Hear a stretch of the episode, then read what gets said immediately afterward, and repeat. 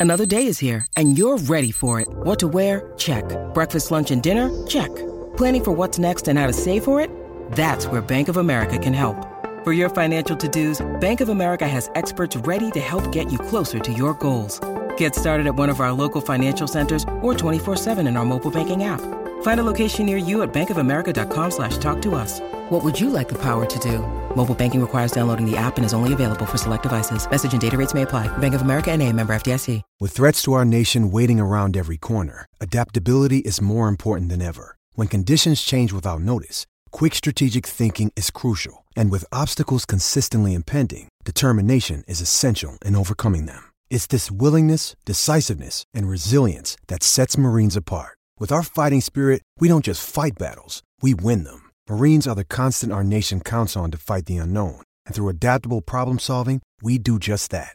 Learn more at marines.com. Jewelry isn't a gift you give just once, it's a way to remind your loved one of a beautiful moment every time they see it. Blue Nile can help you find the gift that says how you feel and says it beautifully with expert guidance and a wide assortment of jewelry of the highest quality at the best price. Go to BlueNile.com and experience the convenience of shopping Blue Nile, the original online jeweler since 1999. That's BlueNile.com to find the perfect jewelry gift for any occasion. BlueNile.com. Football Social Daily with German Doner Kebab. Get it delivered to your door via Deliveroo or Uber Eats.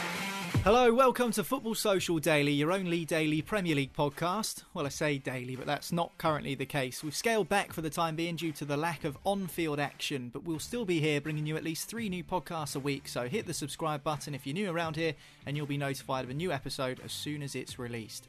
Absolutely loads to go on on today's podcast, including apparent suggestions from a Watford director that the Premier League are about to scrap the season. Is this a stab in the dark from a club in need? Or a director letting the cat out of the bag. Also, after Jack Grealish and Kyle Walker, you can now add Jose Mourinho to the list of rule breakers during this lockdown. The Spurs boss was spotted in a North London park giving a one on one training session with Tanguy and Ndombele when both should have been isolating. And if that didn't annoy Tottenham enough, the duo weren't the only Spurs players out and about either, in the very same park. We'll talk about that. Plus, reports claim that a US document has revealed FIFA officials supposedly received bribes to vote for the Russia 2018 and Qatar 2022 World Cups. Is anyone surprised? I'm Niall, and alongside me on today's Football Social Daily to chew the fat, we have Marley Anderson and Adam Keyworth. Hello, boys. Hello. Hello. Before we get stuck into the nitty gritty, a quick reminder that over on our Twitter page at the Sports Social, we're currently in the middle of the intelligently named Premier League World Crap, which is our knockout tournament to find who is truly the worst Premier League player of all time. Group A saw ex Man United keeper Massimo Taibi see off the likes of Marco Boogers and Bernardo Corradi. And in yesterday's group, the enigmatic Ali Dia came out on top ahead of strong competition like Joe and Titus Bramble. But there's another group today. We're not done. We still need to find our other two finalists. So then, Marley, what terrible top flight players have we got in today's group? Uh, so today we've got a few uh, a few stinkers. Obviously, there's 16 stinkers in total, but Group Three uh, is uh, is live from midday today. It's going to be a four way vote as usual. So we've first up we've got Jozy Altidore, who was my personal pick for this uh, for this whole thing. Um, and then there's also Alberto Aquilani, who's cost um, 20 million quid from who when, when Liverpool bought him a few years back. Um, also, we've got Savio Nsereko, who came from Germany to West Ham for a a pretty large fee and did absolutely nothing. Um, and there's also Winston Bogarde, who counts Chelsea and Barcelona amongst his previous employers. However, just sat around at Chelsea and refused to leave because he was getting paid 45 grand a week and no one else would do it. So it's a pretty uh, pretty stinking group. I've I've just had a look at Group Two. So Ali Dia's won Group Two, and I've voiced my opinions on this on Twitter. I think that Joe has been scammed out of a, a place in the final. Ali Dia wasn't a footballer, so not. Mm, I I think that there's some dodgy behaviour. I don't know. I don't think you should exclude him just because he's not a footballer. He still played. To be fair, some of these some of these other players were Premier League footballers. Apparently, he literally was pretending to be a footballer. So fair play, fair play. It is an open group, as Marley says, and we got time to talk about it later on in the show. I personally think Aquilani is really hard done by to be in that group, but we'll talk about that later on in the show. First of all, we need to get down to the nitty gritty. Reports from Italy are claiming that Watford director Pier Paolo Marino has said that the Premier League are about to release a statement similar to what the Belgian FA released last week. If you haven't seen this, Belgium have already ended their league, with Club Bruges announced as champions, despite the fact it wasn't mathematically confirmed. In your mind, Adam, is this a Watford director speculating to accumulate? Of course, Watford are in the relegation zone at this moment in time. Or has he actually let the cat out of the bag here, do you feel? Um, I think that this has probably been a misquote uh, somewhere along the line. I think, as we've heard from the FA and UEFA and FIFA, it looks like uh, UEFA are trying to tell clubs, uh, not clubs, leagues and associations not to panic and make a panicked decision. The the thing with Belgium, the the Belgian league is they only had one game left that would have changed anything. So I think that's why they could just jump the gun and get over it. I can't see a Premier League decision being made uh, anytime soon. I think the the best thing that that leagues can do is just put everything on ice and wait. I think jumping to any conclusion at this point is just going to be detrimental. Nobody knows when we're going to be out of this situation. So saying now, oh, we'll just scrap it when in two months' time, it, it could have be, become possible to finish it. I can't see the Premier League, with all the money being involved, just jump into a conclusion in April for something that we might not even see till July, August. So uh, for me, that is either a misquote or he's just trying to give some positivity to Watford fans who are probably in fear of relegation, like you say. Yeah, Marley, if this is maybe a misquote, and or, or even if this is an accurate quote, how do these comments impact Watford and their fans? For instance, if this is not true, does it give false hope to supporters, making them think that maybe they'd be allowed to stay up? Uh, I think Watford fans probably haven't given up on the fact that they think they can survive uh, anyway. So it seems a bit defeatist if they're hoping that everything gets voided um, because of a potential misquote by one of their one of their directors, um, who's also got other businesses on the go as well. So it might it might it might have been like Adam said um, a misquote in terms of maybe he was talking about the um, maybe referring a bit more to the Italian uh, league because he's obviously got um, sources in in Udinese as well. He's obviously in the directors board there as well. So it maybe it's mm. I I can't see him knowing anything that others don't. Do you know what I mean? Like I can't I can't see him being on the on the inside loop of anything to be honest. Watford are in a precarious position in the league table, so maybe not in your mind, but is there is there a chance that he's more likely to know the Premier League's wishes more than maybe a mid-table club who won't be as badly affected if the season is voided? I think um, I think if the Watford director, not even the owner, if one Watford director knows the Premier League's plans ahead of anyone else, and he's the one to let it out the bag, I'd be absolutely stunned. I, I can't I can't see a director from any club going, you know what, I'm the one who knows the Premier League's plans. He's not an owner. He's not um, like he's. I'm not going to say he's not important. He obviously is as a director at Watford and Udinese, but he's not going to be the one who knows the story before everyone else. Surely. I mean, I know that the Premier League's comms can be bad at times, but that that would be a hell of a slip up to to let this guy suddenly be the one who leaks the Premier League's plans for the entire season. But I suppose an, an argument would be because Watford are going to be in more trouble if this season is voided. They will be relegated if the stand-ins are taken as they are now. I mean, if you look at a club like Everton, for example, who are in mid-table, then they're probably not going to find out the information because it's not going to it's not going to affect them as badly financially. I suppose, Marley. I guess that would be one argument. Uh, it, yeah, I suppose it would be an argument, but um, I, I I honestly think that even the guys at the top of the Premier League, the ones that are actually making the decision, I don't even think they know a decision yet because, as we've said for the last few weeks, um, everything's you got to play everything by ear at the minute. I mean, if you look at um, in Germany, they're starting to train in small groups now, so they they've clearly got over the worst of this virus and are looking at the other side of getting things played and getting things done. So I think there's going to be more optimism going forward if, if we can follow that at some point, whether that's May, June, or July, something like that. We can finally start getting over it. I think the other thing is what's to suggest that any clubs would be relegated anyway? Surely the the more I don't know, not sensible, but the more obvious choice would be that nobody gets relegated. So I think to suggest that the the relegated, the potential relegated teams being told before anyone else, I highly doubt. I think still Liverpool are set to lose a lot, and then obviously you've got the Championship clubs potentially going up. They're the other ones who are set to lose a lot. So I think, like Marley says, it's such a fluid situation that this isn't going to be let out the bag by a director. Well, what the quote suggested, not. if it is accurate, is that the statement that the Premier League are due to release, if we're believing this, is going to be similar to that that the Belgian FA released. So if it is similar to Belgium, I guess that means Liverpool will be awarded the Premier League title. Yeah, and do you know what? It's got to the point, and we've had this conversation off off the podcast where I don't think. I mean, you've got to be really like bitter and whatever else at this point with what's going on.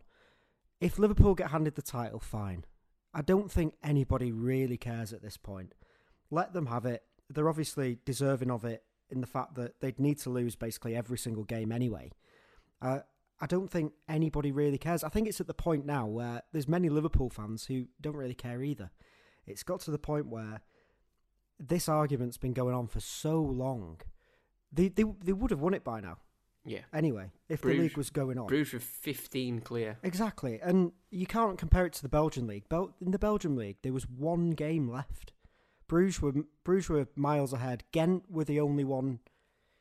Yeah, with with one to go. The only issue was the Champions League places where there's two points separating the three potential Champions League spots. Um, but you, they were always going to give the title to Bruges because there was one game left. So like I said earlier, that that's the only one of the only leagues in Europe where there's one game to go. There's not a lot to separate. They've got that incredible playoff system anyway, where they can just kill the league off as it is and then look at the playoffs another time. We're in a different position. In a different position, the Premier League itself, and then in the EFL, there's 396 games left to play, and we're now in April we're in a much more precarious position than than many other places in in Europe, especially when it comes to money and just kind of the way I think our fans work as well. It's it's a really weird scenario, and I, I'm very grateful it's not me who's having to make the decision, whatever that may be. Well, we've said unanimously on the podcast for about three weeks in a row now, Marley, that completing the current season is a priority. Keezy says put it on ice. I'm probably in the same boat as that. I think the season that we're in now should be completed. Um, so, could cancelling the season be more damaging than actually completing the current one? It feels like we're all at sea at the moment in terms of making a decision, but actually, it's going to be a case of damage limitation for the Premier League, isn't it? It's going to be damaging financially for them no matter what decision they make. Yeah, definitely. And um, as as we've said, we, you can't please everyone. Somebody's going to be annoyed at whatever whatever decision you're going to make, but you're going to have to take it on the chin. And maybe even in some cases that might end up in, in court cases and and potential like people suing people for you know loss of earnings or or what have you. Um, I don't really think um, there is a way to please everyone. So if you void it, that seems harsh and not really a decision. Um, I don't think there's any real um, any real disadvantage to, to, just waiting. It doesn't really matter when you finish it; just finish it eventually. FIFA advised that um, the player contracts need to be sort of temporarily extended so players can can have their short term futures sorted out. And as soon as that gets sorted out, I think then you're not really in a situation where you can't wait anymore. Seasons can be moved back. It's not really an issue, really. So let's just do that. That that's exactly it, isn't it? That's exactly it. In that, if FIFA have said that player contracts will be extended to whenever the leagues have finished, that should uh, you should kind of note that as a precursor to well maybe that's maybe that's what's going to happen. The issue is if the Premier League are going to lose money, the broadcasters are going to lose money, fans have lost money, players are going to lose money. Everyone's going to feel this knock on effect, and at the end of the day, nobody saw this coming people are going to be upset at what happens, but in the grand scheme of things, does it really matter when the season gets played, if it gets played? The other thing is what happens to next season. If you now delay this season to and it finishes in September, we're then already a month into next season. We haven't had a summer break. There's been no transfer window. This is going to affect football for the next three, four years, regardless. Mm, my my solution to that is bin off the cups for next season, but that's uh, a story for another time. And we'll talk about uh, player contracts and the moving of the transfer transfer window and, and players' contracts being extended on tomorrow's podcast for certain. So make sure you hit the subscribe button so you'll be listening to that whenever that's available. On to our next story now. Jose Mourinho he's got into a bit of hot water. He held a training session in a park in Barnet with Tanguy and Ndombele, when really both the player and the manager should have been self isolating. Tottenham are said to be really, really annoyed about this, and understandably so. We've seen Jose Mourinho do some good work in the community in regards to supporting those affected with COVID 19. We've seen him, you know, don the mask and gloves and help deliver food parcels to people in areas of North London. So, you know, those great things, Marley, that Jose did volunteering in the community over the last couple of weeks, is that respect kind of eroded a little bit now due to the fact he's broken government guidelines by holding a training session with himself and Ndombele in a park. Um, it's it's typical Mourinho, this isn't it? He he just cannot, even when the country is in lockdown, he cannot stay out of the headlines, and he still managed to do something that gets people talking about him.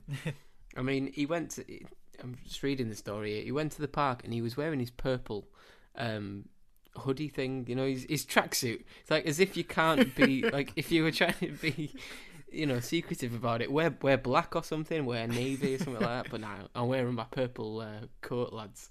Come on, um, it's just it's just stupid, isn't it? It's um, there's literally no need for it to happen. Um, but it's clear that he I mean, he's had problems with uh, Ndombele all season, so it's it's something else that he's then said, right, Tanguy, while you're not doing anything, let's make you, uh, let's try and make you a better player by coming to London Common and doing a few drills on a, uh, on on a London London piece of grass in London. So it's a weird situation. I don't know why he's done it. Um, it still remains that he's done more than any other manager in terms of going. I've never seen any other managers going out into the community and feeding all the all the people that are vulnerable. But he does seem to have kind of undone it a little bit now by by doing this. And Sessegnon and Davinson Sanchez were there as well. So uh, it's clearly the, being organised by him. The amazing thing is about this story is that it wasn't Jose and Ndombele. Uh, it wasn't just them. They weren't the only Spurs employees to be in that park. Apparently, Sanchez and Sessegnon, as you say, Marley, were spotted in the same park in Barnet on the same day, training together, but not with Jose and not with Ndombele. If this story couldn't get any wilder, uh, Tottenham Hotspur have got even more issues on their hands, Adam. I think I've, I've actually had a read into that. They live together, so we can accept that one. Um, so they live together, Sessegnon and Sanchez, apparently in the same like apartment thing.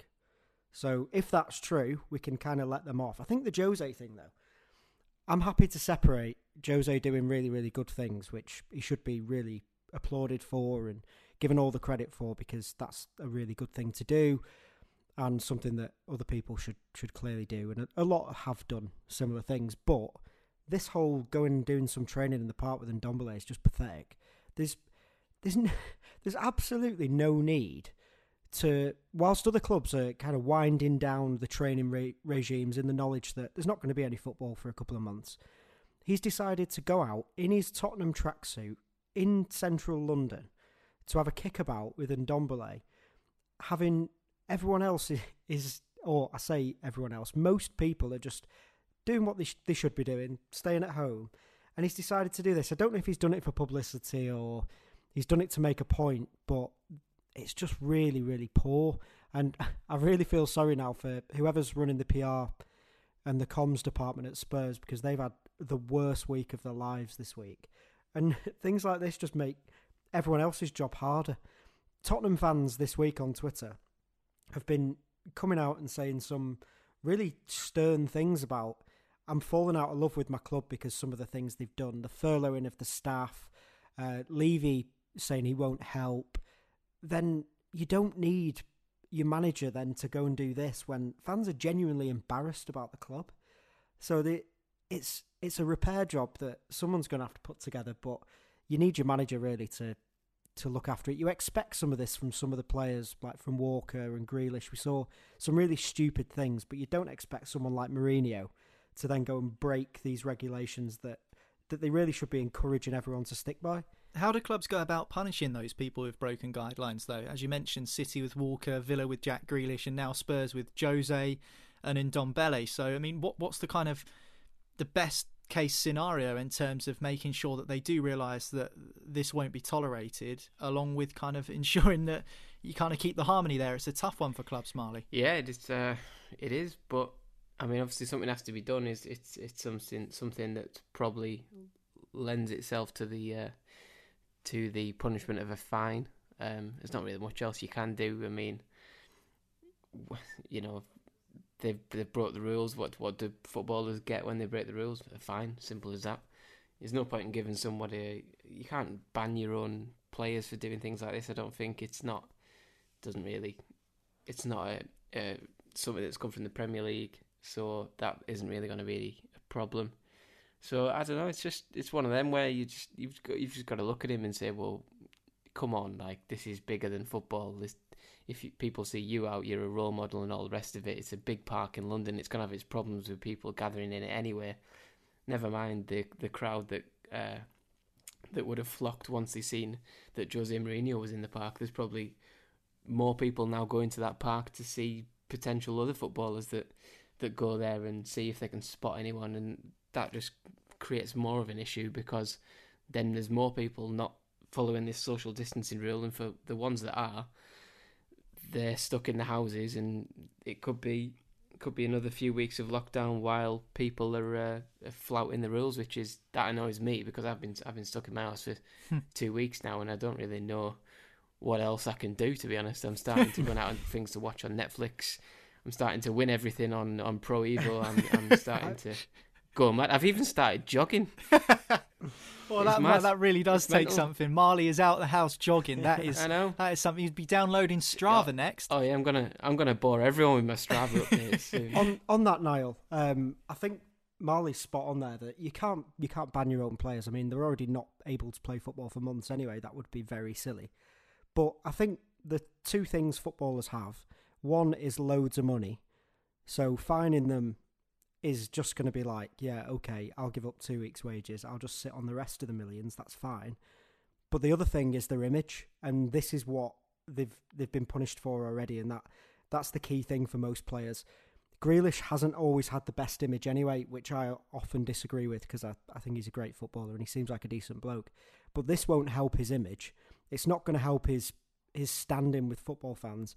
And Walker's image has just gone down the toilet as well. So they'll be punished for it in other ways that won't just be monetary or bans or whatever. They've they've now realised, oh my god, people think I'm an idiot, and that's just as big for footballers as a three week fine or whatever they're going to get, which is a slap on the wrist. Yeah, and I think as well in that situation it takes a lot longer for people to forget all of the negative and the bad things that people do uh, as opposed to all the good things that kind of make up for that. For instance, Steven Gerrard, as brilliant a footballer as he was, will mainly be remembered for Istanbul and dragging Liverpool back into that Champions League final in 2005, which they won.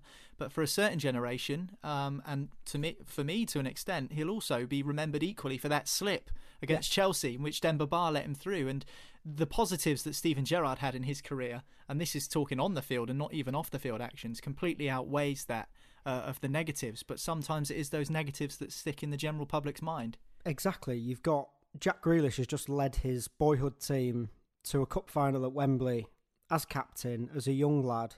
And this year, he won't be remembered for that. He'll be remembered for going for a, to a party with Ross McCormack or whoever it was when he should have been on lockdown. It's it's a really simple thing that footballers always get wrong, and it's just it's silly, isn't it? I, and I think the other thing, the point Marley makes about them being role models, sometimes you can disagree with that and say, well, they shouldn't be. But Mourinho, of all people, like you say, parks in London are getting shut because people are going and sunbathing and going out as families for picnics and barbecues.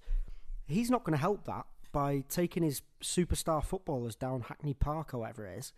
just, just if, just go and stay at home. It's not difficult. Hmm. This, this isn't a time to start making a fool of yourself. So, yeah, really silly behaviour, and no doubt, unfortunately, there'll be more of it. But um, I've written down here on my notes what more is there to say about situations like this other than for God's sake, basically. I mean, what, I mean, what else? You just throw your hands up, don't you? Go, oh, for God's sake, you if, know. If Marley's out jogging and keeping himself to himself, everyone else can just chill out. well, in that case, we can chill out for a bit and Marley can have a bit of a rest. I know he hasn't been jogging today, but we've been talking enough about these issues on Football Social Daily for the time being. So we are going to take a quick break. And afterwards, we'll be talking about Marley's favourite person in the world, actually, Alan Shearer, and what his suggestions are regarding players and their contribution to the fight against coronavirus, as well as some interesting reports published about FIFA corruption. We'll have more after this on Football Social Daily. Football Social Daily with German Doner Kebab. Fancy something different for tea? Get takeaway delivery now via Deliveroo and Uber Eats. Football Social Daily. Subscribe to the podcast now so you never miss an episode. Hello, welcome back to the podcast. This is Football Social Daily from Sports Social. Thanks for tuning in. Make sure you hit subscribe and you'll never miss another episode of the podcast again. We're still here despite all this lockdown. We'll still have Premier League podcasts for you over the coming weeks and months. Well, one thing we know for certain is Alan Shearer's view on the whole situation. He said that he thinks players should decide amongst themselves how to help with coronavirus. I want to know, Marley, is this wishful thinking from your idol, from the big man, or does it actually have potential? Should players be putting their heads together and deciding how they can help contribute to this fight against COVID 19? Uh, well, if if God says it, then then fair enough, isn't it? um, no, I mean, looking looking at what he what he said. I mean, obviously we talked last week about um, the health secretary uh, Matt Hancock say basically throw Premier League and footballers in general under the bus by saying they should be helping out um, with all their millions that they're on. Obviously, it's not as cut and dry as that. There's things like if you take a um, if you take a pay cut, then that means you pay less tax. So then you're paying less tax that you already pay to that goes towards the NHS. So that isn't really a, a cut and dry solution, um, as many people think it. Uh, as many people sort of said it would be. Um, so I think what Shearer said, I mean, players should decide amongst themselves. I, I I would agree with that because it is on it is on you as a player. If you've got you know twenty million in the bank, what is half a million to you? It's not much, but it's a massive amount to the NHS. How many how many pieces of personal protection equipment could you get for that? How many scrubs? How many 3D printers to print masks? Um, how many ventilators could you potentially buy? Um, there's loads of things that that money could be used for rather than sitting in someone's someone's bank account. But it, it is up to them because if you take, like I said, if you take a pay cut and it comes out of the the money that comes from your employer, there is there is things like tax you, you have to you have to think about. So it's not as it's not just a lump sum. Whereas if you give it to the NHS, then it is a lump sum. It's it's like a gift. It, there's no tax to pay on it. There's nothing. There's nothing monetary. Um, there's nothing like there's no deductions that come from from it and that kind of thing. Um, so it is on players themselves, and you've just got to hope that enough of them have enough sense of duty that they can make this decision for themselves, and they don't have to be like pressured into it, kind of thing. And and uh, make the wrong decision by refusing because it would take a, a very brave and a very stupid person to say, "Well, I'm not giving up my.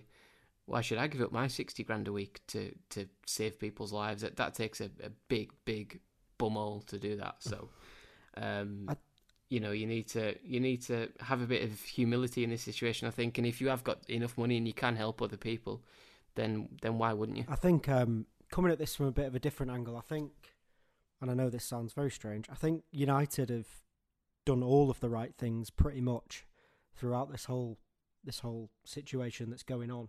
They've all decided between them, the players, that some of their wages will go directly towards NHS charities rather than taking the pay cut, which is great. I think the main thing for me and the main point, and it's it's probably not the most popular point, is it's not on us. It's not even on footballers to give money to the NHS. That's literally the government's job is to fund the NHS. And if it's getting to a point where footballers are paying for PPE, and they have been, we're we're in a bigger. This is a totally different uh, conversation about. Well, it's literally not our jobs, and I think United even yesterday they cleaned they cleaned out all of Old Trafford for food, for supplies, and giving that directly to people is one thing that I've been really impressed by. We even mentioned before with Mourinho, going out and helping people is going to be as big an issue, a big of an issue as anything else. There's charities this year who are going to lose four billion quid because they've got no events to put on, and like the marathon is the biggest charity event of the year. It's not happening, so all the charities are going to suffer. There's Marley's right. There's no cut and dry answer, but I do think that Shearer's right here. It's the players between them are bigger, older enough. They they've got their own money. They've got their own uh, financial advisors to work this out. Taking a pay cut is is just going to. It's not at the detriment. Obviously, it's going to look good as a PR move, but the money's going straight back in the owners' pockets. If the owners aren't paying the players, the players aren't paying as much tax. It's not going to help anyone. So I think United have got it right. The players came together and decided what to do with the money, and I hope that more clubs and more players do it, and they will. We read that thing about Henderson had spoken to captains. We know one was Maguire because United went and did it, and I think over the coming weeks we'll see more people do it. You saw Pep give a million quid to um, charity in Barcelona to help with their hospitals, so this will become the norm, and so it should. But it's worth pointing out that it, it's not really on footballers to do this, and it's almost come from a wrong position of advice where oh footballers should be doing this because they're on loads of money. There's loads of people in this country who are on loads of money. It's not it's not up to bloody I don't know name me a rubbish footballer. It's not not it's not on them to start to start paying for uh, gloves for the NHS. Like it's a really really weird amount of pressure to be putting on like a chastised part of society just because they're on good money. There's loads of people. Go and start speaking to the bankers if you want loads of money. This has all come from that stupid Hancock thing anyway, which the less said about that, the better. But I think what some clubs are doing is right, and I hope, like uh, like Marley rightly said, I hope God is right in this in this regard, and I hope that more players do things, and they will. God's always right. We know, Adam. right. In that case, they will do it. They should listen to Shearer. Well, we look He forward. right. We look forward to seeing uh, what the Premier League players' contribution is. Um, as you both say, I'm sure we will see some sort of goodwill gesture from the players. And as you mentioned, Keezy, Jordan Henderson has been leading Premier League captains in an idea, an incentive to perhaps generate um, or create a new NHS foundation fund in which money can be paid into that account by Premier League players and then divvied out where required to the NHS in certain areas. So we'll have to keep an eye on that one. But finally, we're going to talk about reports that claim that a document published by the United States revealed that FIFA executives were paid in bribes to vote for the Russia 2018 and Qatar 2022 World Cups. Now, we need to be careful what we say here, and we need to claim that this is certainly just reports that we've seen at the moment. We're not saying this is true, we're not saying this is false. This is only reports that we have seen online that a document has been published by the United States suggesting that FIFA execs were paid in bribes to vote for the Russia 2018 and Qatar 22 World Cups. My first question, and I, this will go to you, Keezy, is anyone surprised about this? If you could see the look on my face when I say, I for one, I am stunned. no, no, this this is the same every year. We we see the same reports and the same things. Nobody's surprised that Qatar, a nation who've never been known for football ever, have ended up with a World Cup. I wonder. I wonder how that's come about. It's it's the same old story. It's a load of nonsense. The Russia one's probably a little bit different politically, and the Qatar one's different politically. But FIFA is a basically a political organisation. That's how things work. It's all done on votes, and it's done with different. How would you put it? Um, just different aspirations and different ambitions, be that financial or in football's main interest. Uh, you only have to look at the Qatar World Cup and all the people who've died trying to make it happen to work out that it probably wasn't a good idea. Um, and they probably weren't prepared for it. So it doesn't surprise me, and it's going to be the worst World Cup ever, regardless. So. Do you think this information, Marley, could jeopardise the World Cup in 2022, or are we pretty much dead certain to see that go ahead no matter what now? Uh, I think we're I think we're resigned to, to seeing it. Um, I think all this can really can really do, to be honest, is is um, prompt a reform in, in how we award um, World Cups in, in future and European Championships and, and what have you.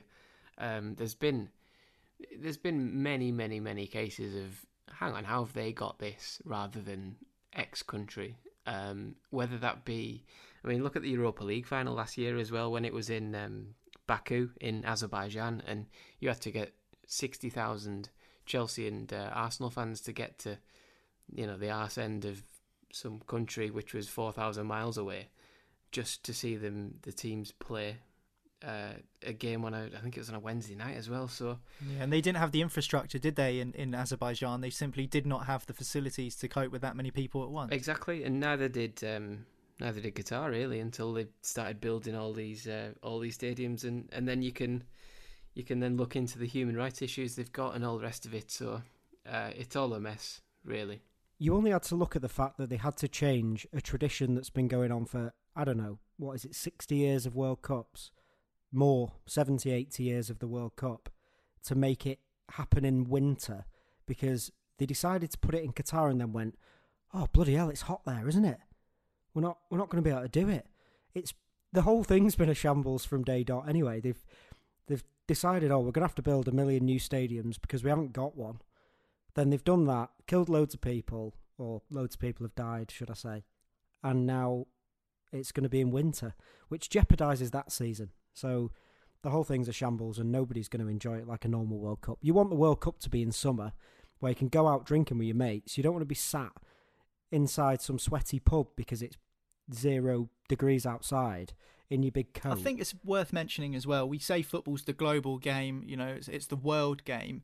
So I think there is an argument that the World Cup could be staged in different countries. However, changing it from its traditional summer slot, I do think, does raise some questions holding it in a country like Qatar, as Marley mentions, does have questions regarding its human rights record, but also the culture in the Middle East, in Qatar in particular, is very different. So you, don't tend to see uh, bars in, in the Middle East in those countries like Qatar and the UAE and stuff because simply it's a Muslim culture in which they don't tolerate drinking alcohol. So you will have I mean, there's going to be more countries in the World Cup in the next few years, isn't there? They've upped the uh, the capacity in terms of the amount of countries that take part, so you will see a big sea change in terms of how the World Cup is consumed. You mentioned there it'll be in the winter.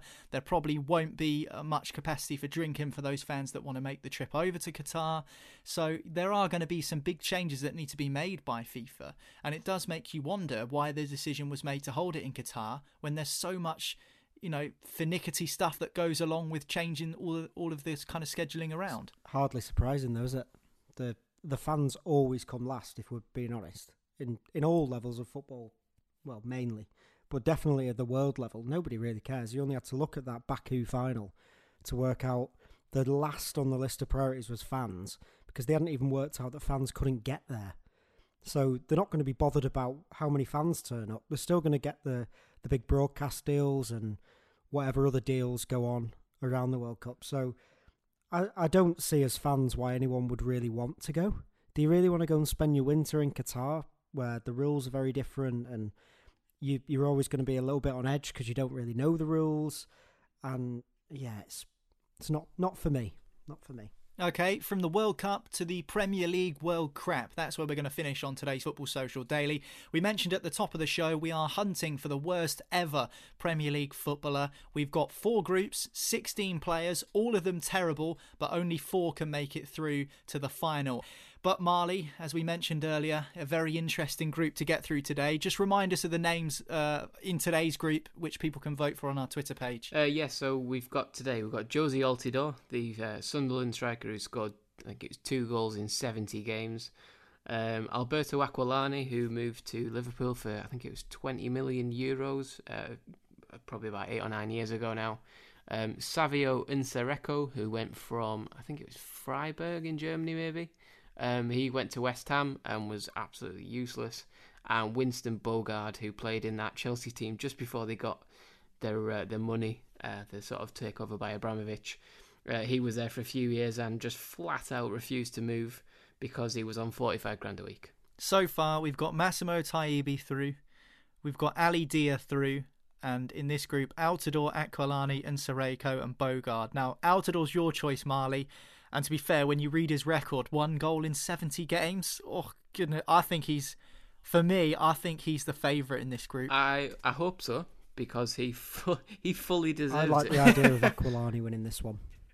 Oh, I think that's harsh, Keezy. I really do. I'd, Yeah. I know. I know he wasn't at his best at Liverpool, and I know we're taking it on their Premier League performances. But I mean, he was loaned to Juventus and played pretty much every game the Yeah, season I'm- after. I mean, was was Aquilani really that bad, or were Liverpool just terrible at that time as well? I just want to throw him in because he's got a very enviable uh, career clubs thing. He's played at Roma, Juve, Milan, Fiorentina, Sporting, Las Palmas, and kind of just got away with it. I think he scored like 25 career goals. so he's managed to dig out this incredible career. He moved to Liverpool for that much money, having scored 13 goals in 150 games. Yeah, for an he- attacking midfielder, you'd expect a little bit more, wouldn't you? And I, I just love the, the idea that he's uh, he's managed to carve out this incredible career. Obviously, not not being very good. He just looks like a really good midfielder. If you look at him, he just he, he screams, "Oh my god, he's going to be really good." He's got the long hair. He's got the, the headband. He's got the surname. I thought it was a bit harsh when I saw his inclusion. Um, but I'm probably going to side with Marley and go with Altidore, which means that for us, and and Bogarde uh, are going to get away with it. But we should really probably mention about how bad both of those players were. I mean, Nsereko. Is he a striker? Oh my god, he's got eleven career goals in thirteen years. He's, He's the also most got we- age group caps He's for the Germany most as well. West Ham signing I've ever seen. They signed him for nine million quid after he'd played twenty-two games in three years. Wow, he was given the number ten shirt. Oh my god, he was given the number ten shirt on a four and a half year contract at West Ham. So yeah, maybe Nsereko deserves a look in, but Winston Bogarde as well. Marley was another terrible player. Yeah, I've um, I've just looked up the quote. I can remember. Um, he, so th- starting off with Winston Bogarde, let's have a look at his career. Um, his career path. Ninety four, he was at Ajax. Then he went to AC Milan. Then he went to Barcelona. Then he went to Chelsea. So he sounds like a mint player. He's like, oh my god, that's a career path anyone would be uh, would be proud of. He ended up at Chelsea in 2000 2001, signed uh, a four year deal, and played nine games. so as as um man as managers didn't like him, they they tried to put him. Well, they they did put him in the reserves and the under 23s, and he was obviously on the transfer list, and nobody could could get a uh, could agree a deal with him because he was on. I think it was 40 or 45 grand a week. But then he said somebody asked him how like why are you why are you still here? You're clearly not playing. And this is the exact quote he said. Why should I throw 15 million euro away when it's already mine? At the moment I signed it, it was in fact my money. It's my contract. In the end, he only appeared 11 times during four years, four years at Chelsea, earning 40 grand a week. And it is another level of stubbornness to say, "This is my money. I'm having it." Have you seen Have you seen the other quote? This is this is another incredible quote. And after the, you hear this quote, he should be crowned the worst ever Premier League player. Here's his exact words: "The world is about money. So when you offer me these millions, you take them. Few people will ever earn so many. I am one of the few fortunates who do. I may be one of the worst buys in the history of the Premiership, but I, but I don't care."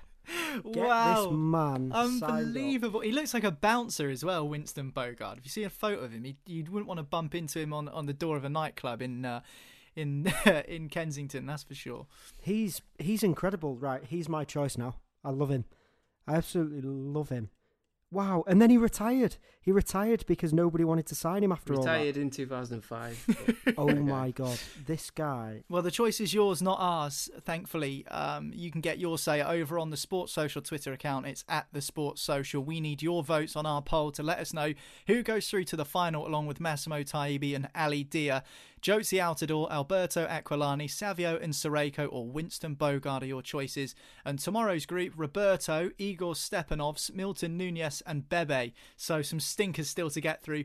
Uh, we'll be discussing them on a podcast uh, a little bit later on. So make sure you hit subscribe. But that's it for today's show. Thanks very much, Adam. Thanks very much, Marley. Cheers for having us. Thank you. Cheers, guys. I've been Niall McCorn. Thanks for listening, and make sure you hit subscribe. You won't miss a show again. Football Social Daily with German Doner Kebab. Fancy something different for tea? Get takeaway delivery now via Deliveroo and Uber Eats. Hey guys, it is Ryan. I'm not sure if you know this about me, but I'm a bit of a fun fanatic when I can. I like to work, but I like fun too. It's a thing. And now the truth is out there. I can tell you about my favorite place to have fun Chumba Casino. They have hundreds of social casino style games to choose from, with new games released each week. You can play for free anytime, anywhere. And each day brings a new chance to collect daily bonuses. So join me in the fun. Sign up now at chumbacasino.com. No purchase necessary. Group. Void were prohibited by law. See terms and conditions. 18 plus.